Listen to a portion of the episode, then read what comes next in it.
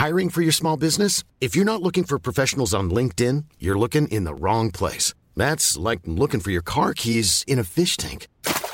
LinkedIn helps you hire professionals you can't find anywhere else, even those who aren't actively searching for a new job but might be open to the perfect role. In a given month, over 70% of LinkedIn users don't even visit other leading job sites. So start looking in the right place. With LinkedIn, you can hire professionals like a professional. Post your free job on linkedin.com slash people today.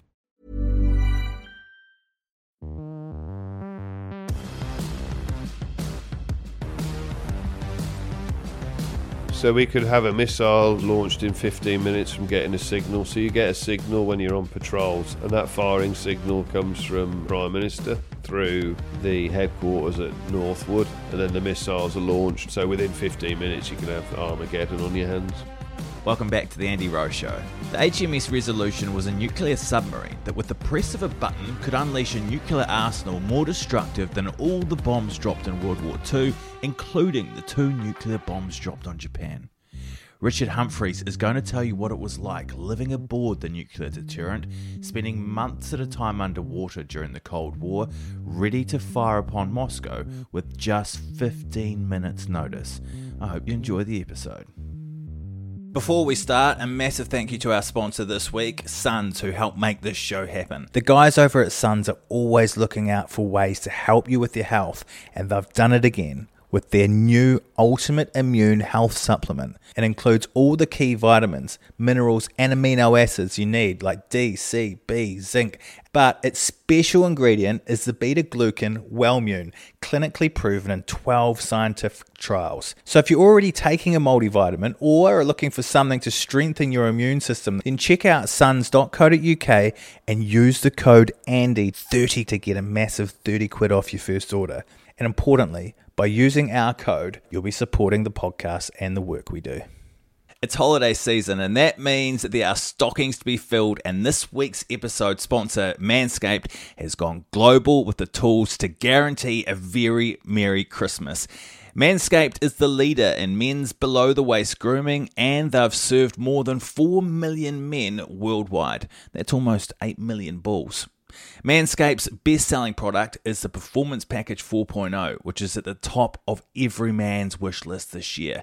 Small enough to fit in a stocking, big enough to change a man's life. Whether this is for you, your partner, dad, brother, friend, get them something that they will actually use and is almost guaranteed to get a laugh. Get 20% off and free shipping at manscaped.com with the code ARS20. Be the ballsiest gift giver this year with Manscaped. Richard Humphreys, thank you very much for coming on the show. Pleasure.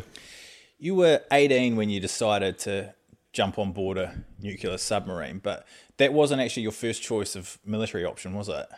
No, I mean, I'd sort of been heavily influenced by this guy called Simon Murray, who'd written a book called Legionnaire on the French Foreign Legion. I read it at school and I was like, sort of hooked on it. And I was just gone 17, didn't tell my parents, and made it all the way down to Aubagne in, in Marseille, where the training centre was at, at, that point. They, I think there's now one. There's there's there's a couple more around sort of towards Paris uh, na- nowadays, but I made it down there and to join really, and I, I did a load of tests, fitness tests mainly, and they checked whether I'd like murdered anyone or I don't think it mattered. It, it it sort of does actually. There's a, there's this there's this sort of myth that you can just turn up, but you can't. You have to go Ah. through a whole load of like different processes and stuff. Yeah, and, because um, I, I thought that the French Foreign Legion was just full of criminals. well, it, I think it, it, it used to be in the in. I mean, we're talking sort of round about the sort of the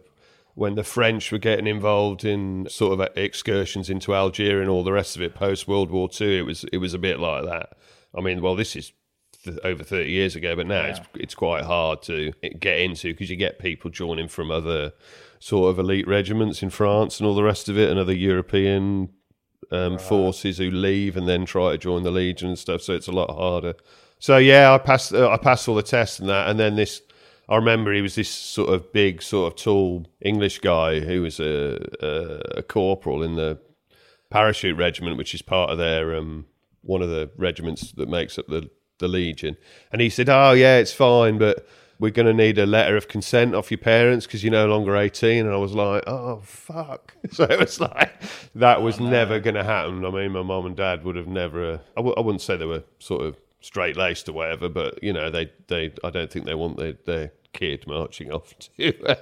Algiers or whatever. So I, so I, so I came back and I thought, oh, well, I'll sort of hang around and wait till, you know, wait till I'm 18 and then just go go back and, and do it. But I was sort of one thing led to another. I was, I was I was just getting bored really, and then going back to my sort of holidays as a kid, I'd spent a lot of time in Devon, and when we were in Devon, we used to have this sort of daily trip around the warships, and this was a sort of when it was sort of the zenith of the post-war Royal Navy. You know, there was about thirty odd submarines you know, the same amount of warships, if not more, two aircraft carriers and that. And most of them would be tied up near Plymouth. And we used to go every year. And, and I was only I was sort of a young kid, but it sort of stayed with me really. And it was sort of like you'd see all these old, sort of decrepit destroyers all rusting up on the mm. side, and then there's these these sleek sort of black messengers of death who were tied up in front of them and they look they just look really cool and it was the sort of that really attracted me to it because it was a world that nobody knew much about and I sort of first heard about learning about it when the sort of Falklands War happened yeah. when there was that whole thing about HMS Conqueror the uh, nuclear powered submarine that sank the General Belgrano and it was all a bit it was all very hush hush and no one knew anything about it no one commented on submarine operations and there was a great movie around at that time as well, a German film called Das Boot, which is a fantastic submarine film. So that sort of got me hooked, really. My whole intention was when I joined the Navy was to go and do that, really. So I just did, I just volunteered for submarines from from then. My whole sort of aspect of joining was geared to sort of that aim of serving on subs. Plus, you got paid more. I found oh, out. Oh, did you? Yeah, you got paid a lot more than you did, and it was quite a bit. It was like over 100, 150 quid extra a month. You know, they called it special service pay, but it was really yeah danger money. Back, yeah, back in the back in the eighties, that's probably yeah. I mean, that was that was five nights for sure. You know, yeah. it's like you know.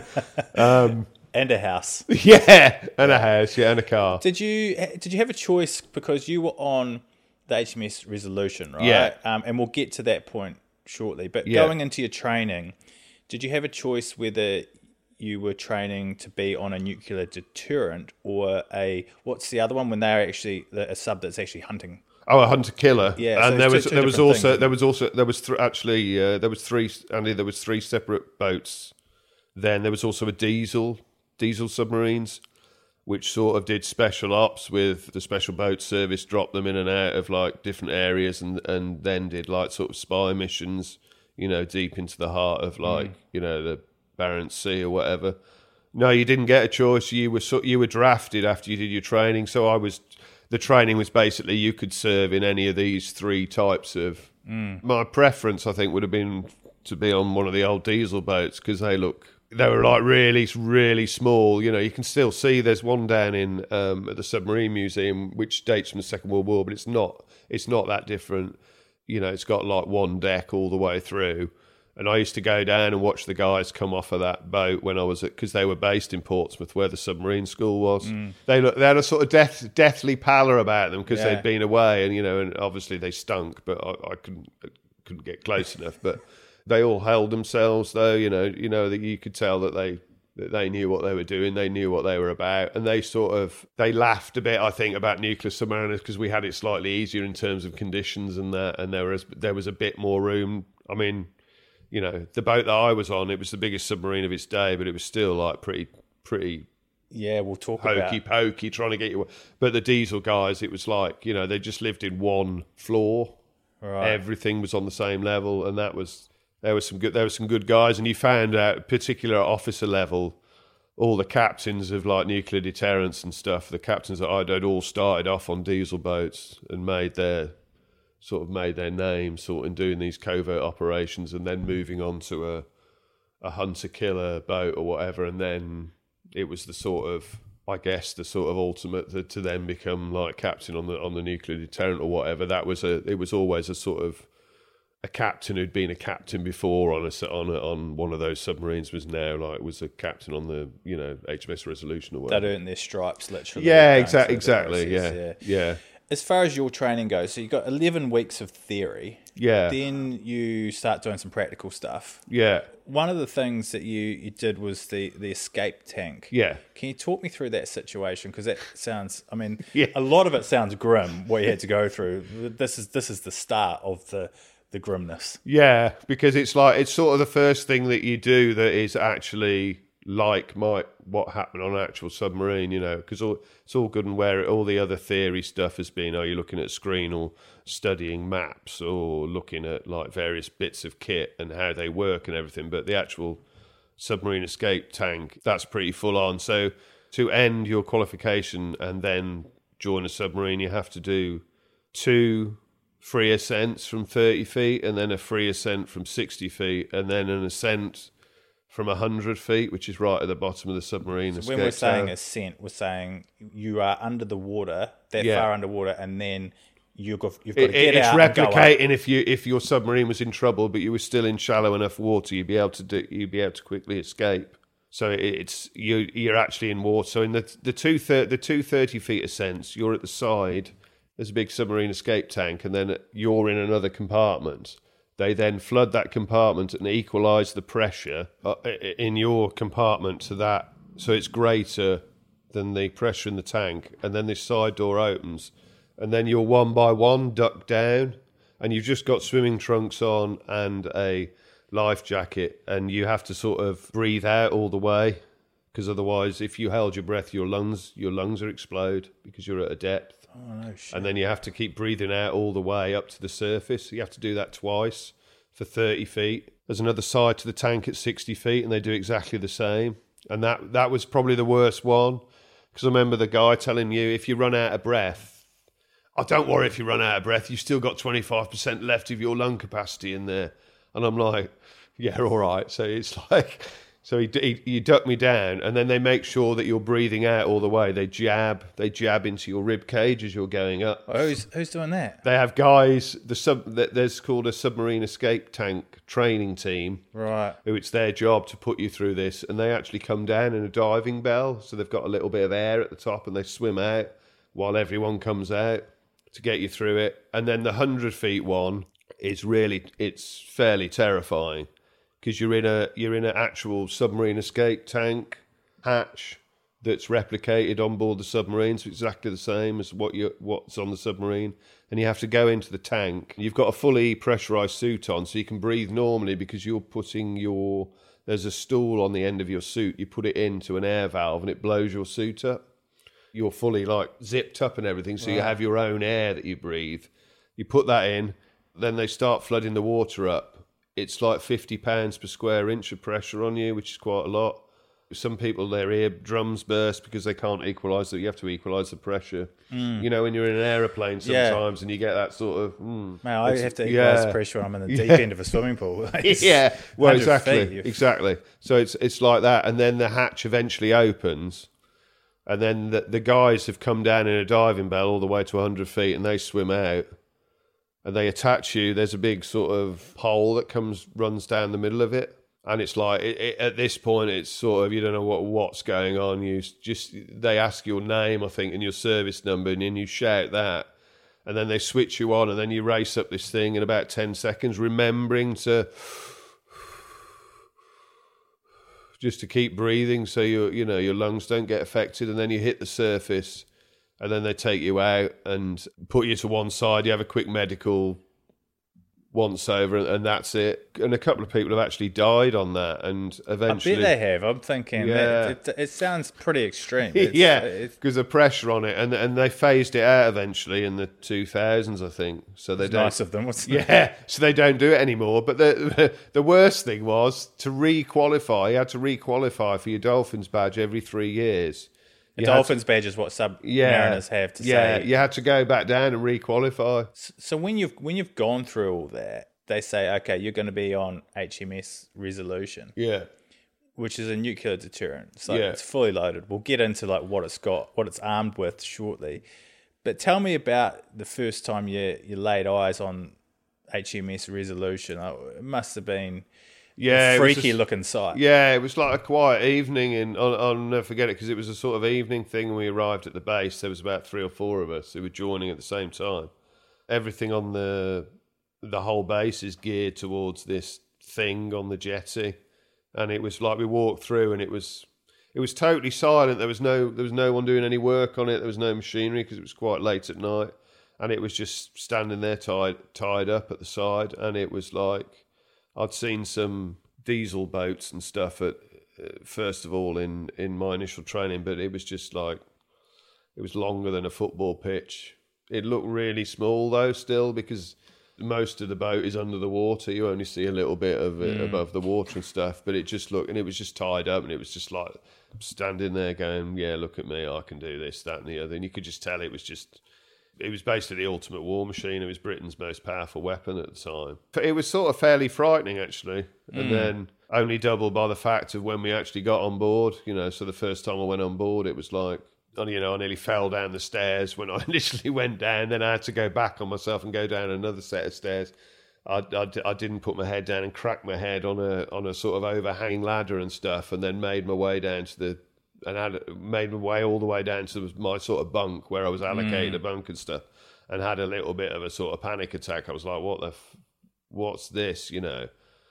I was getting used to the smell of it as well. It was so hot, and there was that Yeah. claggy sort of heaty smell, and just people could smoke on there as well. yeah, yeah, and it was just basically stank, you know, and then you know, sort of farts, oil, heat, claggy. Just it's that sort of smell, and the, there's a smell from the chemical smell that they have from the CO two absorption units, which makes a bit of a stink as well. So it was all like, and you could feel your clothes sticking to you after about ten minutes of being down there. It was fairly, fair, So fairly so- rank. There's a quote in your book where you talk about the, the smell of the sleeping area. Yeah. I'll just read it for you. I'd first be hit by the overarching hum of human flesh in need of a 30 minute soak in a large soapy bath, quickly followed by the secondary whiff of spunked in socks, shirts, and trousers hanging on pegs, mixed with a hint of bad breath, sweaty balls, and ass. Yeah, yeah, that's It paints a picture. Yeah, it paints a picture. I mean, not not probably one you'd want to paint, but um, that was generally the uh, the general sense of it. Was it? It just there's no nothing prepares you for it as well. It's just a hum that you just get used to, but you sort of get used to it. It's it's different if you're alongside when you first join because you can go up and get some fresh air or whatever. But mm. when you're at sea and it.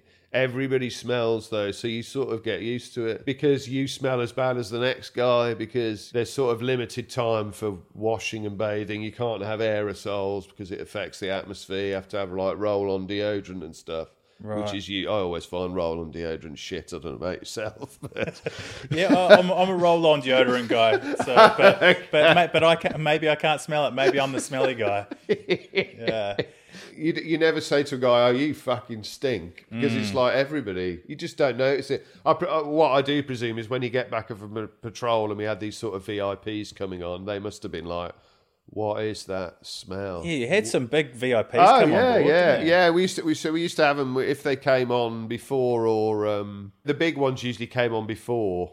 So we had Before you got smelly. yeah. So we had the Queen Elizabeth, the Queen Mum came down, and I had to. Uh, I was the quartermaster at the time, which is like they're sort of in charge of the external security. If you get a VIP on board, they you have to sort of open their car door or whatever, and all the rest of it. So that I was being briefed by our coxswain, who's like the sort of he's the sort of conduit between the officers and the men. He's the sort of senior NCO who mm. sort of runs everything. He was like, right, don't open the door until the car's at a complete stop. And I was like, yeah, all right, whatever. this car comes along, and- and then I, I, I get to come and then get to open the door, and then, then the car just fucking carries on. So I'm like, I'm like, I'm like running a, running alongside like the Queen Mom, who's who, who's, who's just like. Who, not not looking at me at all, just like who is this idiot? And she's like staring out and bla- just blanking me, and I'm going like bright. And it must have it, it must have been only for about ten yards, but it felt like you know hundred meters. And then I stopped and opened it, and she said, "Oh, thank you very much." And then I looked up and I could see the coxswain who was like looking at me, going, "You." f-" idiot, like this sort of stuff. Thatcher came on board when she was prime minister. She'd been down before, I think, and it was her second it was a second visit, and I was just coming on watch as quartermaster because I kept watch on a, on in a sort of big hut on the side of the jetty. So you you had a list of people who could come on board. You right. checked everyone's list, and if the admiral of the fleet came down and wasn't on the list, he he wasn't coming on board. You know, he'd have to stay and freeze his nuts off right. until someone gave him permission to come on board or whatever. It's a nuclear uh, submarine. Yeah, yeah, yeah. You, are not, you know, you're not coming on. And uh, Thatch came on, and so I was talking to my mate on the casing before I went out, and he was um, he was loading something through the forward escape hatch, but he couldn't he couldn't load it down because someone was in the we couldn't see. It was just some someone's shoulder. So he was like, he screamed obscenities at this person to get out of the fucking way and it looked and it was Thatcher and she looked up and it was like, Can I help you, gentlemen? And it was like, fuck. So we all sort of we all sort of run off and the coxswain came steaming up and it was was wanting to know. I just I just uh, stood there and went, Yeah, all right. And he said, Have you seen anybody fucking about? And I was like, No, no. And he was like and he, he, he just went off and he was uh, looking for the culprit. And it was Thatcher. Yeah. Oh God. Yeah, but she was sort of all business. There wasn't much like I don't know empathy going on there. Being on board, like, because you would sometimes go off, like your your uh, your tours would be like three months at a time, yeah. right? Yeah. And you, and you get you get on board. Claustrophobia is something that obviously yeah. a lot of people would relate to a submarine. Yeah.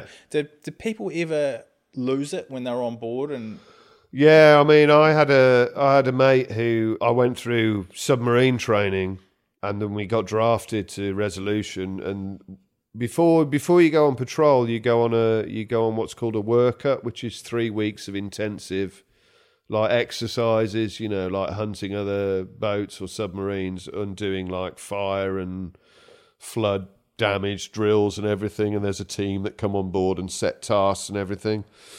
And we were about halfway through that, and Philip was his name. Well, not his real name, but he. Um, I was on watch in the control room, and then I heard this sort of awful kerfuffle at the front of the boat, and he was trying to open the hatch. He just flipped. He was trying to open the hatch and get off, but he couldn't because they were obviously it was bared down by all this water pressure from because mm. we were 200 feet down.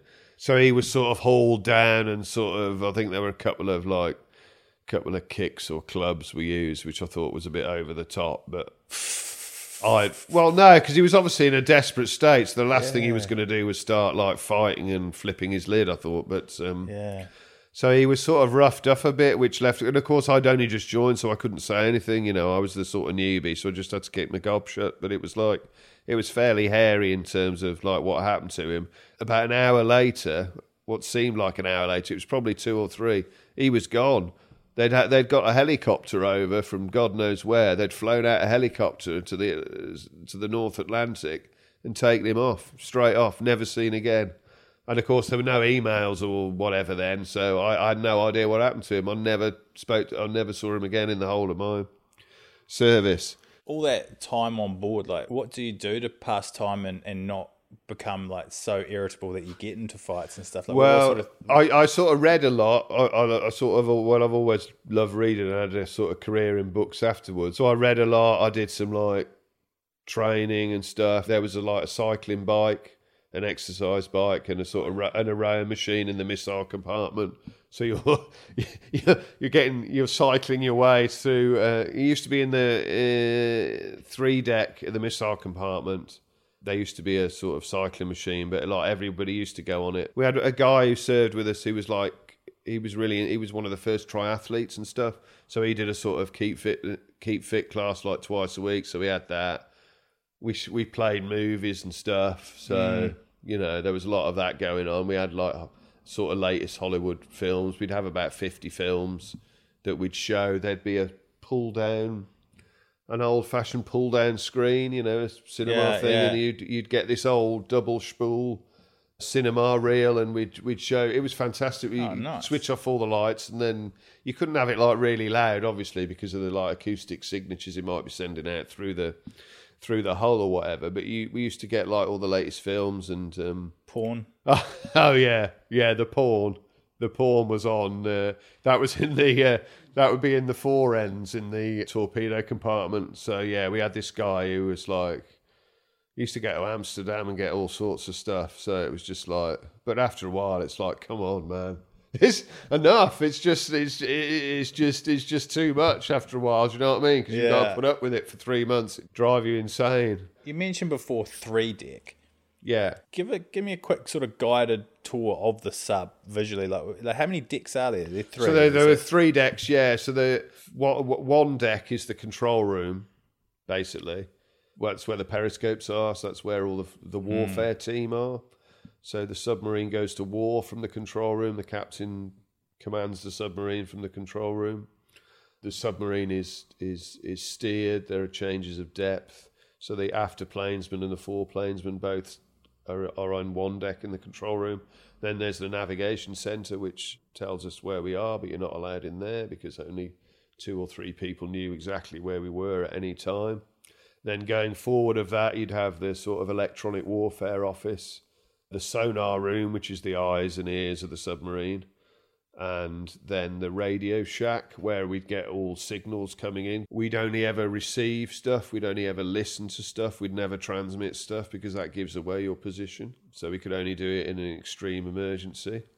So that's basically everything on one deck, and then right at the front you'd have a, a, a very cool room, which where all the sonar machinery was, which was like, you know, all the computers that drove the the that looked after the sonars to make sure that they worked. And then going down to two deck, you'd have right at the front would be where the Tigerfish torpedoes were, and then coming back, you'd have uh, all, where people lived basically. So you'd have the uh, not lived, but ate. So you'd have the junior rates mess and the galley there. Food was pretty good, eh? Yeah, the food was great. Yeah, the food. I mean, the chefs were just out of this world. You know, I mean, they're operating in a. I'd say not even as big as this half of this this room. You know, they, So maybe two, three, three meters by three yeah, meters. three meals a day for 143 blokes for three months. And the crazy thing about that is the the prep that goes not into just cooking the food, but getting the food on board. Yeah. Because the amount of food that you could get on there could feed a family for five years, a family Yeah, of four for yeah, five yeah, years. family of four for about five years. And then Uh, plus you've got all the booze. Yeah, plus you got all the booze, and then it's just like, but it, all gets stowed away because there's, there's various. There's a massive freezing compartment Yeah. which is under the, which is under where we ate. Yeah. Um, and then there's the galley uh, where they do all the cooking, and then there was the senior rates mess, and then working back, you'd have the wardroom and the coxswain's office with the two main bits, other bits on two deck, and then three deck was where everywhere uh, where, where we all lived. So the the accommodation, the junior rates, senior rates. There'd be a laundry in there where we'd get our clothes washed. they used to come back smellier than we left them in. But Yeah. it's like, and then at, right at the other end of three deck, there was like the missile compartment where they actually sit and launch the actual trigger for it. And then underneath, underneath three, so outside where we slept, we I was in nine berth. Um, which was AMS one, where there's sort of hydraulic pumps and bilge pumps, and that's sort of everything forward of the missile compartment. Then, you come out of the uh, where the where the WEO fired his trigger, you you walk out, and then you go back on yourself uh, uh, up the ladders. Just before you get to the missile compartment is the captain's compartment on the right, and where all the officers live.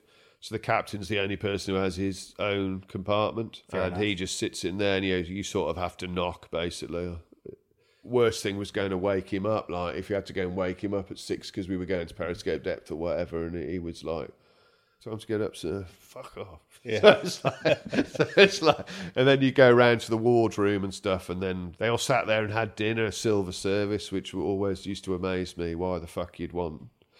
You'd want to be waited on hand and foot when you're 300 feet under the North Atlantic. Why it mattered, God only knows. But um, I guess that was the uh, the sort of military hierarchy. So all the that- officers got had yeah, yeah, they they got the. uh, Who were, the- who were the waiters? Were the yeah, waiters brought uh, on there to be steward- waiters? Yeah, yeah, they were They were called stewards. Why they wanted to do it, God only knows. But they also had like two jobs, so they'd be a steward serving the meals or whatever, and then they'd be up steering the boat as well. That's so they did like two separate things. Same with the same with the chefs. You'd get a couple of chefs who'd be foreplanes and after planesmen as well. Uh, so, so to qualify as a submariner, you have to obviously know your own job really well, but you have to know little bits of other people's jobs in case something goes wrong. I don't know, a, a, a pipe bursts or something next to you. You have to be able to know the valve to isolate that so the oil doesn't keep pissing out, or say if it's an air burst or it's a fire, you need to know where the extinguishers are or whatever to deal with it and what you can't and can't cannot do. If you have a fire in your house, you just throw water at it, don't you, all the time? But if you do that on a submarine, you can sort of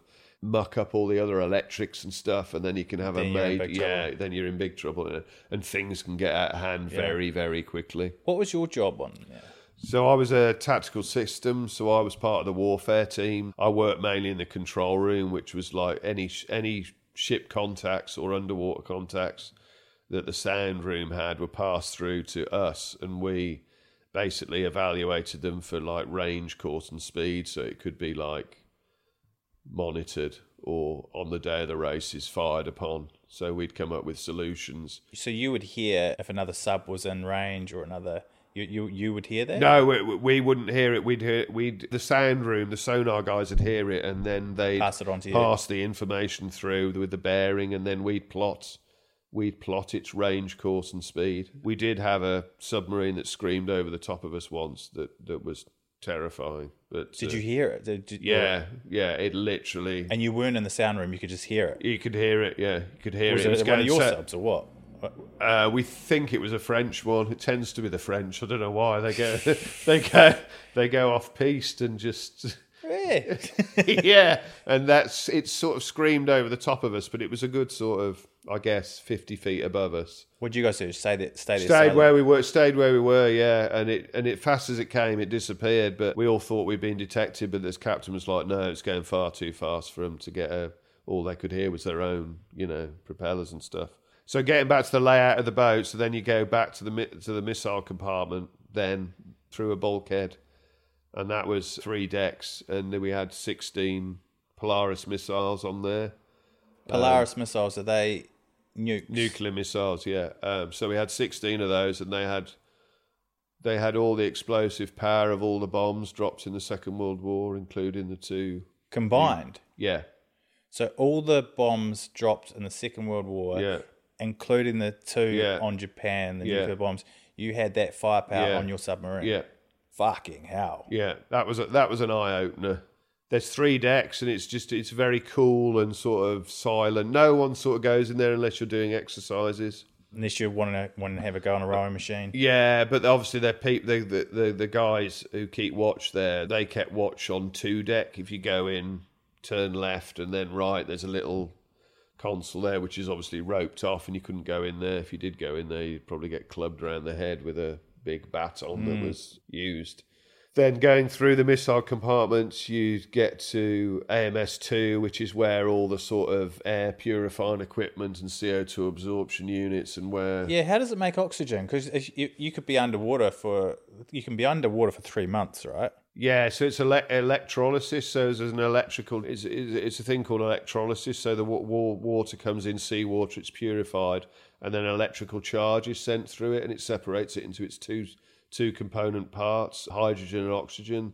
The hydrogen is then liquefied and pumped overboard, and the oxygen just goes around the boat, and it's a constant constant process of doing that. You have to watch watch the CO2 levels as well. You have to make sure they're below a certain figure, otherwise it's uh, obviously a life threatening. So just day to day existence is is life threatening unless it's unless those life support In coal mines, they have a budgie, and if the budgie dies, yeah, they yeah, know the levels yeah, are too low. Yeah, We- yeah, well, we could have had a we could, we could have had a newbie and just stuck him there and say, right, if you're not breathing in an hour, well, no, there's something wrong Because if the oxygen levels start getting too low, you're just going to start falling asleep. right? Yeah, yeah, You're not going to actually be like, oh, God, I'm feeling yeah, a bit light on oxygen. Yeah, so it, but it's kept. It, you know, it's kept. I mean, there's a whole team of world class sort of marine engineering mechanics who work back in that space. They're on top of it. Yeah, who, who who are in charge of that and the sort of nuclear reactor. So yeah, so all of AMS two is all the sort of life support type stuff is kept there,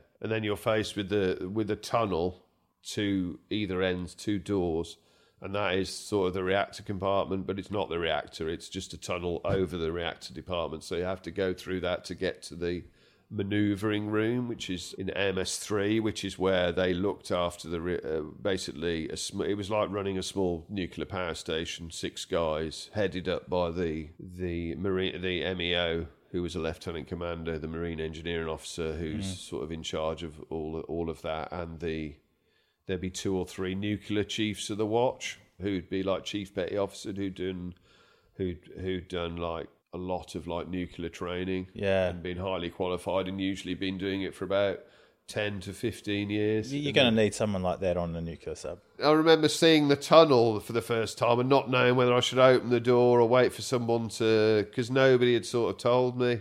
But it's like a hydraulic door, and you open it, and then you close it, and then you go through. So the two doors are never open at the same time. Then you walk through, and then you just open the open the other door. But you're sort of walking on top of the nuclear reactor, which is a bit. Um, Do you ever, ever worried about radiation or anything? Not like really, because it's like it's so it's so well controlled. Massive amount of lead shielding to to to stop any sort of radiation.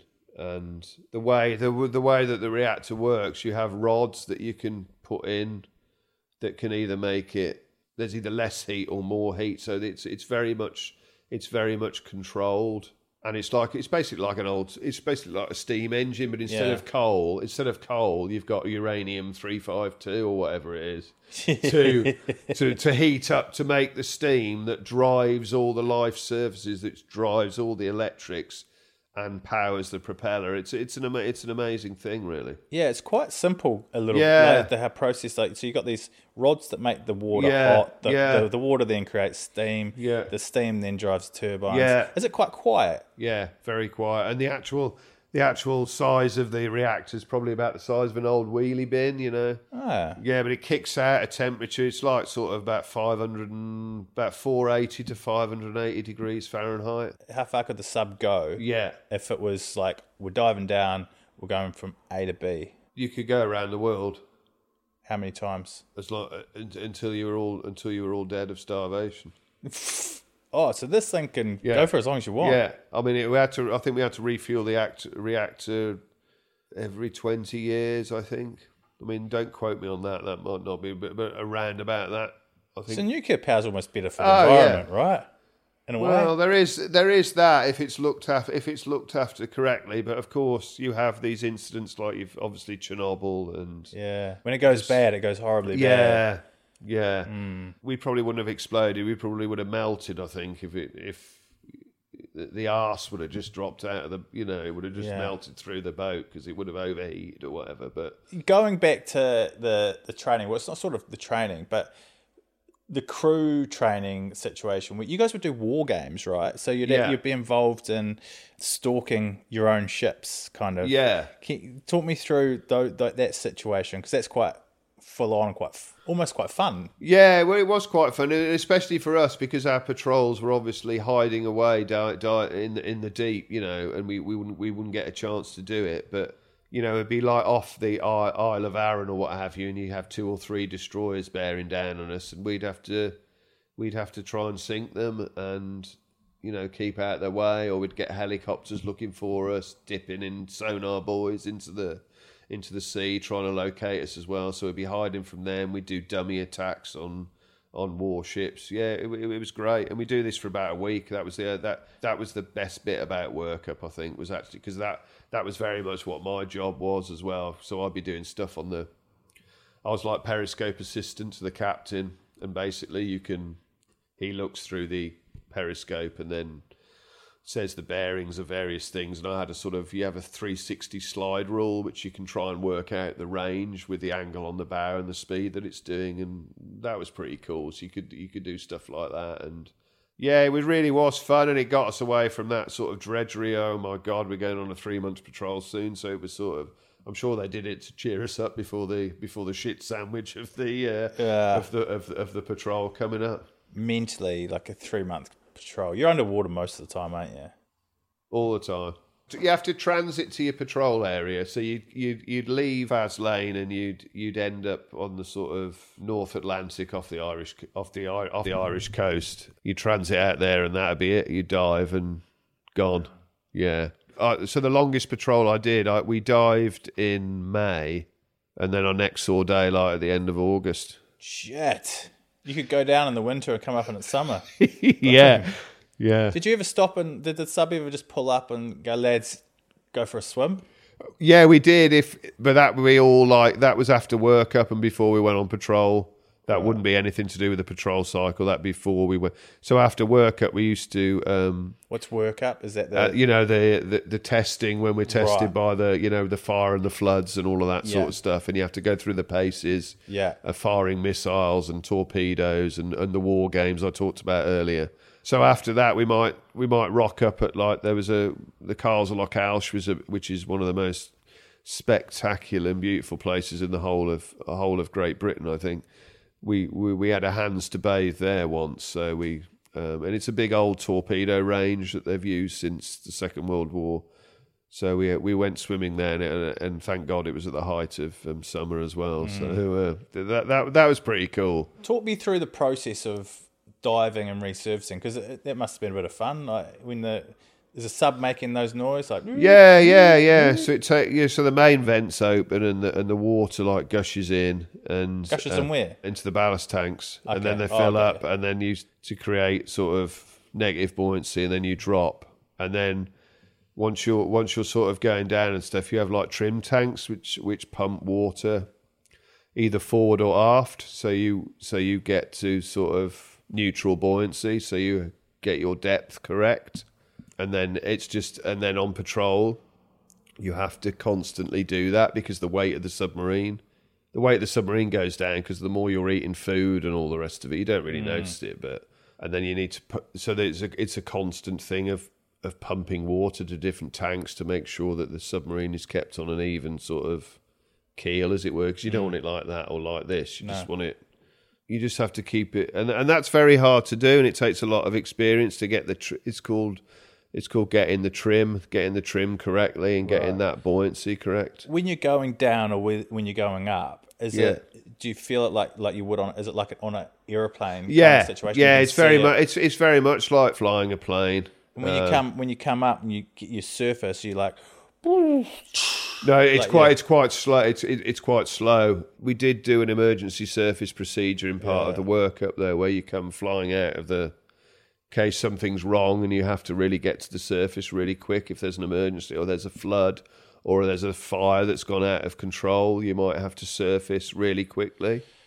going back to the nukes. Yeah, People just love hear, love hearing about. This is the fascinating part. Well, I mean, it's all fascinating. Don't get me wrong, but this is the bit where it's like you could end the world with a flick of a switch. yeah. How often did you practice firing the nukes, and how like how quickly could the the nukes be fired? You get the order. What's the process? Fif- Fifteen minutes. So we could have a missile. We could have a miss. We could have the the missiles launched in fifteen minutes from getting a signal. So you get a signal when you're on patrol. Say we're on patrol, you get like a weapons readiness test exercise. It's called, and that firing signal comes from Prime Minister through the headquarters at Northwood um, in in London, and then you're brought to a state of readiness, and then a signal sent through, and then two of the officers go and uh, make sure this the signal's all authentic, and then within 15 minutes you can have the missile. You come to a you come to a set depth, and the submarine can hover. So you have a hover pump. You can let water in and out, so it has to be sort of stationary and slightly tilted. And then the missiles are launched. Well, exercise. They're they're not actually launched, but Right. you go through the exercise of, of, of, of launching them. So within 15 minutes, you can have Armageddon on your hands. Shit. The Yeah. the missiles would they? So I've got I've got I've got this visual of the sub, this like long sort of barrel underwater, Hmm. and then the missiles they come out and they fire from a wing or they fire from the sub or this if the missile like where do the do the missiles go straight up in the air and Yeah. around or do they go? Yeah, go no, no, out? they go straight up in the air. So they're sort of rammed out of the boat. A, a sort of water ram is, is like they're fired, they're fired out, and then as soon as it breaks the surface, there's like first stage rocket motor ignition. So that sort of kicks in the sort of actual element of the the rocket. of the rocket firing it, and then it just goes straight up, straight up into the air, into space, into the atmosphere. Oh, wow. Then- And then comes back down, and then sends multiple warheads across. so you're not just firing one rocket, or you're firing one big rocket and then there's warheads that go off that rocket. So it used to be just one rocket, and then they changed in 1982. The system was changed to a call a Chevaline warhead, so it was multiple warheads. So if you were like I don't know, firing it on Moscow, for example, which would For have been yeah. which would have been a target definitely. So it comes through, it comes through into the atmosphere, and then at a certain altitude, it'd drop multiple decoys, and but within those would be the actual warhead that would go off to make it harder for the Soviets to detect it. And the Soviets were always looking for. Oh yeah, absolutely. That's all they did was like running these hunter killer boats about the place, looking for us and looking for other, looking for other Soviet Union, uh, looking for o- other submarines. But our Royal Navy hunter killer force, who are sort of re- fantastic, they sort of used to head them off or go and have set twos with them under the water and stuff to cheap to harry them away from where we were trying to go and stuff. So Hiring for your small business? If you're not looking for professionals on LinkedIn, you're looking in the wrong place. That's like looking for your car keys in a fish tank. LinkedIn helps you hire professionals you can't find anywhere else, even those who aren't actively searching for a new job but might be open to the perfect role. In a given month, over 70% of LinkedIn users don't even visit other leading job sites. So start looking in the right place. With LinkedIn, you can hire professionals like a professional. Post your free job on linkedin.com/people slash people today. Mom deserves the best, and there's no better place to shop for Mother's Day than Whole Foods Market. They're your destination for unbeatable savings, from premium gifts to show-stopping flowers and irresistible desserts. Start by saving 33% with Prime on all body care and candles. Then get a 15-stem bunch of tulips for just $9.99 each with Prime. Round out Mom's menu with festive rosé, irresistible berry chantilly cake, and more special treats. Come celebrate Mother's Day at Whole Foods Market. Was there ever a moment where you thought we're going to have to fire the nukes, or or not necessarily a, you went through the drill and like shit, this is happening, but like was there ever moments where in your head you're thinking, this is real, this is um we this boat might not really, to, not really, because the amount of times we practiced it, I suppose it became sort of, if anything, a bit of a oh god, not another drill. do you know what I mean? So it, I suppose it, they tried to do that. So if you actually had to do it, then it'd just be like going through the motions and stuff. But I was one of the people who just, I don't know. I guess I thought it'd never happen. I suppose I just think it'd be sort of ritual suicide if we were launching nuclear weapons because that would mean that uh, something had gone drastically wrong already. And yeah, because you guys would never fire first. It would be no, like- we were we were always a we'd be a, a riposte to any attack. So if we were launching our missiles anyway, for example, you'd have to presume that most of the UK had already been wiped out because we'd be launching a second strike. yeah. So the Russians would have already attacked somewhere. The you've got to think that the Americans would have attacked already. So by the time we got involved, it would have been, you know, and of course it's different geographically for the for the nuclear states because America and Russia are so big countries that you're going to need quite a few quite a few missiles to obliterate them. Whereas us and the French, who are very smaller geographically, we're in a much more vulnerable position because it only probably take a two or three to put us out of a out of action for good because we're so much smaller than hmm. So much smaller than the Soviet Union and, and the USA. So we're at a disadvantage right from the get go. You see, if you're on the receiving end, it's much easier to wipe the UK and France out than it is to wipe out America and or us attacking the Russians. exactly. And plus, we'd know about it anyway because, you know, there's no way that even in the Cold War, there's no way that we'd just a nuclear war would start from that. It's not going to start from that. There would obviously been major land war going on across Germany and all the rest of it. So we would have known that was. So we would already been at war probably beforehand. So you got to know that that something's drastically wrong. It's like all these politicians who gabble on about, oh, we'd use nuclear weapons. Yeah, but we'd only ever use them in as a second strike. They just think that we're going to, you know, the navy's going to go down and we're going to launch nuclear weapons at here, there, and everyone, which is just ridiculous. It's only ever it's a deterrent because it's only used as a deterrent, and it obviously Yeah. works because we have we've been nowhere near nuclear war since since the continuous at sea Yeah. deterrence. So the whole happen. purpose of it is to say, if you guys, nuke Yeah, us, if you we did have- ever do it, if you did ever do it, then that'd be it. we will nuke you back. We'll Yeah, and then you have to assume that they're clever enough Not to do that, not yeah. to do it because you know, and the Russians themselves had been through God know, you know, two world wars, lost millions of people. Haven't got an appetite for that. Yeah, Stalin had killed millions. I mean, you've got to think, well, it's just not worth it.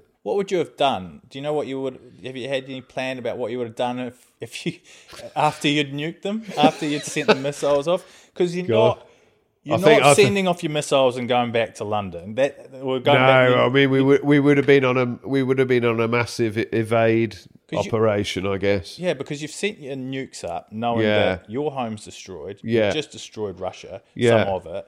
We would have been picked up anyway on a satellite or whatever launching soon as you because you would have, yeah, and they had the Russians had nuclear depth bombs at this point. Bombs they drop in the water. yeah, that would go off. yeah, yeah, yeah. Oh. We probably wouldn't have survived very long, but it would have been nice to have um, Gone to the know. Maldives or something. Yeah, yeah. Well, yeah. Well, there's a there's a bit in there because we have the letters of last resort. Yeah, tell me Yeah. what. Tell me what the letters So of last resort. They're letters from the Prime Minister, which tells the captain of the nuclear deterrent what to do in the event of Britain being out of action. Yeah. So, So, it's so it's actually an envelope that sits in a safe. Yeah. In the submarine. in the submarine, only, yeah. only to be opened in the event of, you know, catastrophe or whatever. So in case the British Prime Minister and the Parliament's all wiped out, Yeah. you open that letter, Yeah. and that tells you what to do in that case. yeah. Well, nobody knows, but what they think it is is the- Run. Run, yeah, go to a neutral country or whatever, see if you can hide out, put yourself in the under the command of another country like the United States or whatever, launch the missiles or captain's discretion to do what he wants to do. So it's a big responsibility.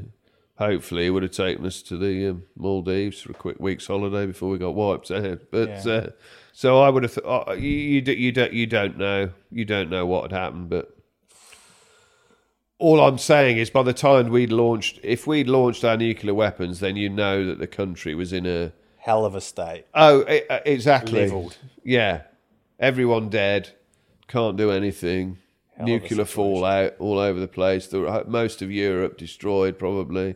There's an element of you thinking that this might not happen and it was probably just drills all the time. But Yeah. you were actually thinking, shit, we are going to do something. Yeah. We're out there Yeah. for a real Yeah, no, purpose. exactly. And, and the bottom line is, you're out, you're out there, and you might actually do it. I never thought we would personally, but there were some people who did, and it's a scary thought to deal with, really. Mm. But that's the sort of role of the nuclear deterrent, I guess, is is for it to deter. But if it doesn't, then yeah, Systems go. all systems go. But you've got to think whether it whether it would have been worth it. I guess. Mm. yeah, if if if London gets bombed, you're gonna you're gonna throw them up there and, and, and get and get Russia, but then it's almost some. There's another side of it. Yeah, and there's that what's the self there's that self preservation element as well. If we just sauntered about the place, having not fired our missiles, doing like three or four knots, so like walking pace underwater. underwater. So we were very very hard to detect. Well, impossible to detect. Well, we never we ne- we never got detected. How fast could you go? Like, and it's faster underwater than on Yeah, the yeah, yeah. We could do about 25, 30 knots. Okay. But it's like we just rolled around at three or four knots because passive sonar works better at lower speeds. Yeah, So when you're listening to things passively, it works better. The sonar works better the slower the speed you are, and of course, the slower the speed you are, the le- the less noise the propeller and the machinery and all the rest of it are making as well. How deep were you usually when you if you were like okay let's go? How yeah. deep would you be? I can't tell you that. I was trying to lead into the fishing nets. oh yeah, okay, um, yeah. So, no, so so I, I don't know. Like uh, as a ballpark figure, let's say. Th- 300 feet. Did you ever catch fishing nets Yeah, well, we or fishing boats? fishing boats. Well, there was a for a few hours, maybe even a day. We kept changing course, and the fishing boat was changing course as well. I think we got a we have our underwater wire that we hang out the back of the boat, a caught onto one of their nets. But luckily, their skipper had noticed and hacked his fishing nets with it before it got out of hand. But there was a earlier incident. One of the submarines brought down a fishing boat off of um, near Aberdeen, I think. Shit. Yeah, which was sort of a tragic, tragic state of affairs. Yeah, bet. But yeah, so there's always that, and it, it used to be like a nightmare if you're out in fishing zones or whatever, and it's a, it's a sort of captain's nightmare when you've got a submarine in and amongst fishing boats because you have to be very wary of mm. of where their nets are and all the rest of it. So it's it's best avoided if possible.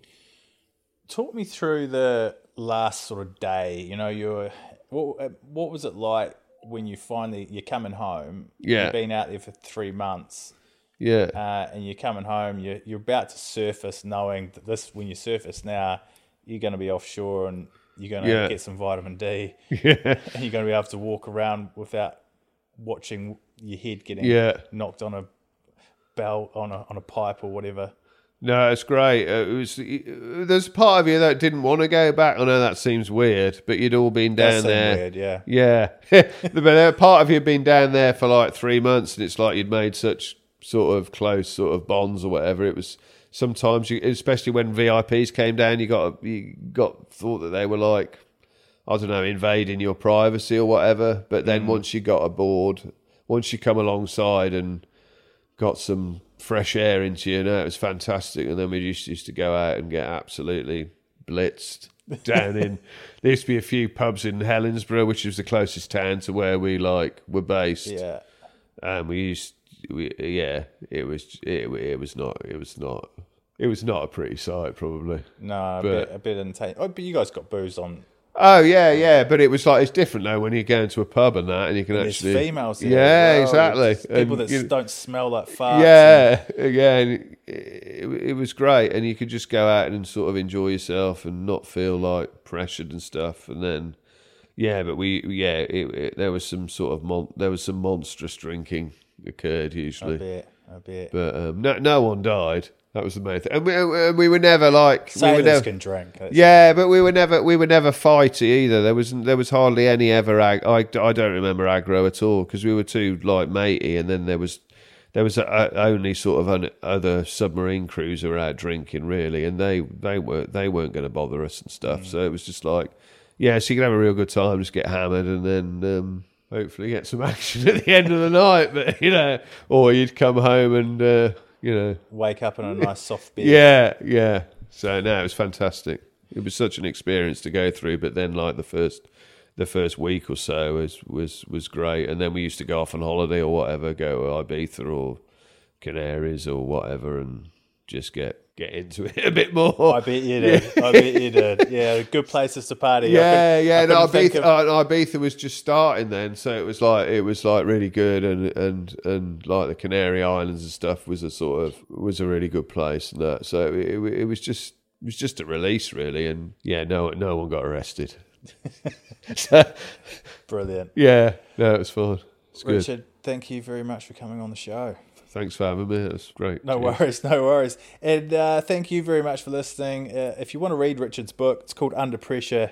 Very entertaining read. I, I didn't know what I was getting myself into reading a book on submarines, but there's a lot more to, to learn and a lot more entertaining stories on there if you want to get in, get in touch with that. It's called Under Pressure. And if you like this interview, your reviews and your ratings make a massive difference to us. So get stuck in and we'll be back again next week.